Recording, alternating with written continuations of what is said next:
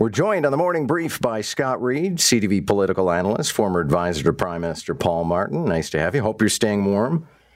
I, I am. I've managed to, uh, uh, you know, to keep the power on, and uh, and I've got a snow fort in the back, which can be oddly insulating. Uh, they can actually, yes. Quite, you can feel quite warm inside a snow fort. I thought not to go too down, too far down the uh, path, but I found it very interesting this weekend, following the situation out west where it was extremely cold and where Alberta was facing the possibility of a brownout. And I came across a guy on Twitter uh, saying, "No government's going to tell me how to use electricity," and I thought, "Fine, enjoy the blackout." Well, I don't know if you want to dive into that topic, but that's part of the issue in my mind, right? So one of the things that makes it interesting is that you know Danielle Smith's uh, you know kind of convoy culture government doesn't want to say to people, "Hey, you know what? We're experiencing shortages, and it's going to take a little bit of pitching in to get through the next three days. So please turn out your lights when you can, conserve energy where possible." her, you know, hang them high. I'm not going to take my instructions from the government. Uh, kind of, you know, uh, attitude leads them into a place where they're unenthusiastic about suggesting such things to people, and therefore she does take uh, the government to the brink. It's like it's when these kinds of mentalities and ideologies run into a head-on collision with well what what constitutes good government and do you have responsibilities as the head of government to do certain things, like encourage people to get vaccinated, and she won't do it. So, you know, yeah. she'll get reelected over and over and over again, but it's uh, it's a pathetic demonstration of a lack of leadership. And everybody was trotting out their hobby horses, and people were complaining about renewables, even though Alberta has more renewables than anybody else in Canada. And then the last word on this, Scott, would be that mostly the electrical system is run by the private sector in Alberta. Uh, there's it's a comp it's a very complex issue for, for no question but you watch for sure the immediate consequence of this is the controversy that's been stirring there for a number of months about Alberta's government backing off of renewables would now be turned in, into a weapon post this. So the government is going to say, after failing to take the necessary prudential steps to ensure the people could have power in the middle of a deep freeze weather event, they're going to say, see, this just highlights how wise we are and that silly, stupid renewables aren't reliable. And therefore, let's dig the coal out of the ground and eat it for breakfast. City Council, uh, City Councilor actually, Brad Bradford is going to join us this morning at eight twenty to talk about Toronto's tobogganing ban. But what say you? I'm kind of with them. Like, I, you know, if there's specific places where there are specific problems. Like when I was a kid at Zwick's Island in Prince Edward County, or just o- over the bridge from Prince Edward County, we go tobogganing and there was like a big pole at the end of the hill. And You're like, is that smart? Like, you know, one in eight kids would just like completely face plant into that and they'd go home and they couldn't smell or do math. I don't think we have that situation. So it's just a question of, hey, there's not a ton of snow, you know, use some common sense. And if people choose not to use common sense, is that the city's fault? So uh, we've got like what? Like we have, you know, enforcement officers out in parks saying, no, all right, put that crazy carpet back in the car, you nine year old outlaw. I, I'm with them. It's sort of silly. Giorgio Mammoliti, former city councilor. I have to say, haven't thought of him in a long time, but not missing him at city council except for the color that he brought to the table, I guess. Uh, he had two, well, he still does, Rob Ford bobblehead dolls, but he's selling one of them for $1,800. I have a hard time believing anybody's going to pay that much. Uh, me too. Uh, the collectibles market has taken a bit of a punch in the throat since um, since tough got times got tough and interest rates rose or and uh, inflation jacked up. But you know, you know, more power to him. I'm going to say this would be the only time we may Nick may want to capture this on tape for future reference. I think this would be the only time I've ever been tempted to say the following phrase.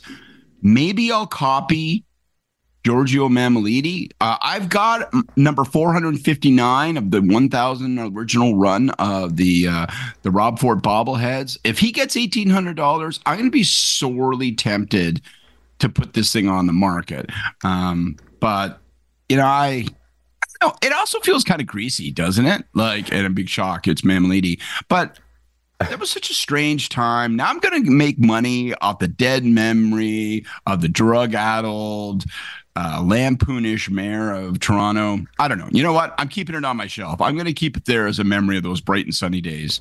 Well, there is a patina of respectability. And again, this is so Giorgio Mammoliti. He says anything over $1,200 that he gets, he will give to charity. So oh, there you go. And this is stupid. It's absolutely stupid. It's even more stupider. Okay, that's a little vintage Giorgio Mammoliti, Nick. Oh, absolutely. okay. Um, okay, uh, let's get to more serious things, and that would include Israel and Hamas observing 100 days of war. I think officially yesterday was the day of 100 days. Uh, the White House is saying it's time for Israel to move into a new phase, Scott, because the death toll has become untenable. Well, it's an, obviously it's a ghastly situation, um, but you know it is very difficult for israel. What are they supposed to do? How how can they having experienced october 7th contemplate a future where their physical security and their friends and families uh, continue to be at risk? I mean unless you eliminate the ability of hamas to do what they did on the 7th of october to bust into uh, bust into neighborhoods um, you know take people by force murder others how how can the government of Israel turn to its citizens and say, well, we're going to work out like Hamas, even though it's a terrorist group, even though it's not a nation state, even though it actually adheres to no rules or obligations, they've made us a promise at some big table set somewhere else that they're not going to do it again. It's it's very difficult. Yet we can't continue this way. So, you know, I, I, I look at it and I feel I feel a good measure of hopelessness because I just don't think there's um, there's logical conditions for some kind of sustaining ceasefire or cessation of hostilities. And I'm sorry, but I come down firmly on the side of Israel. Um, you know, they they murdered, kidnapped, and raped their people, and uh, I just don't know how we can expect folks to just say, "Okay, well, bygones, we'll just live with that threat uh, omnipresent."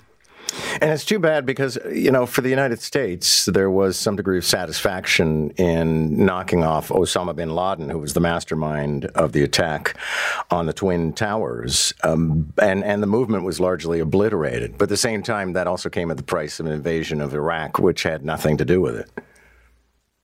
Yeah. And again, so you look at it and you say, well, is there, you know, is, is there one towering figure that if you eliminated, it would mean that the that the snake will have lost its head? Not really.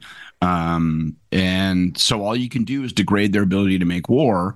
And it's almost impossible to do that from a military standpoint without causing the sort of absolute humanitarian devastation that we've witnessed. It's it's a hell of a fix. So they've produced a list of the 75 biggest moments in television. Probably not a hard list to compile, actually. I don't think it's all that debatable. The Landing on the Moon, I Have a Dream by Martin Luther King, the Beatles' first appearance on American television. There's the finale of MASH, Charlie Brown Christmas, the end of The Sopranos. But uh, what are your thoughts?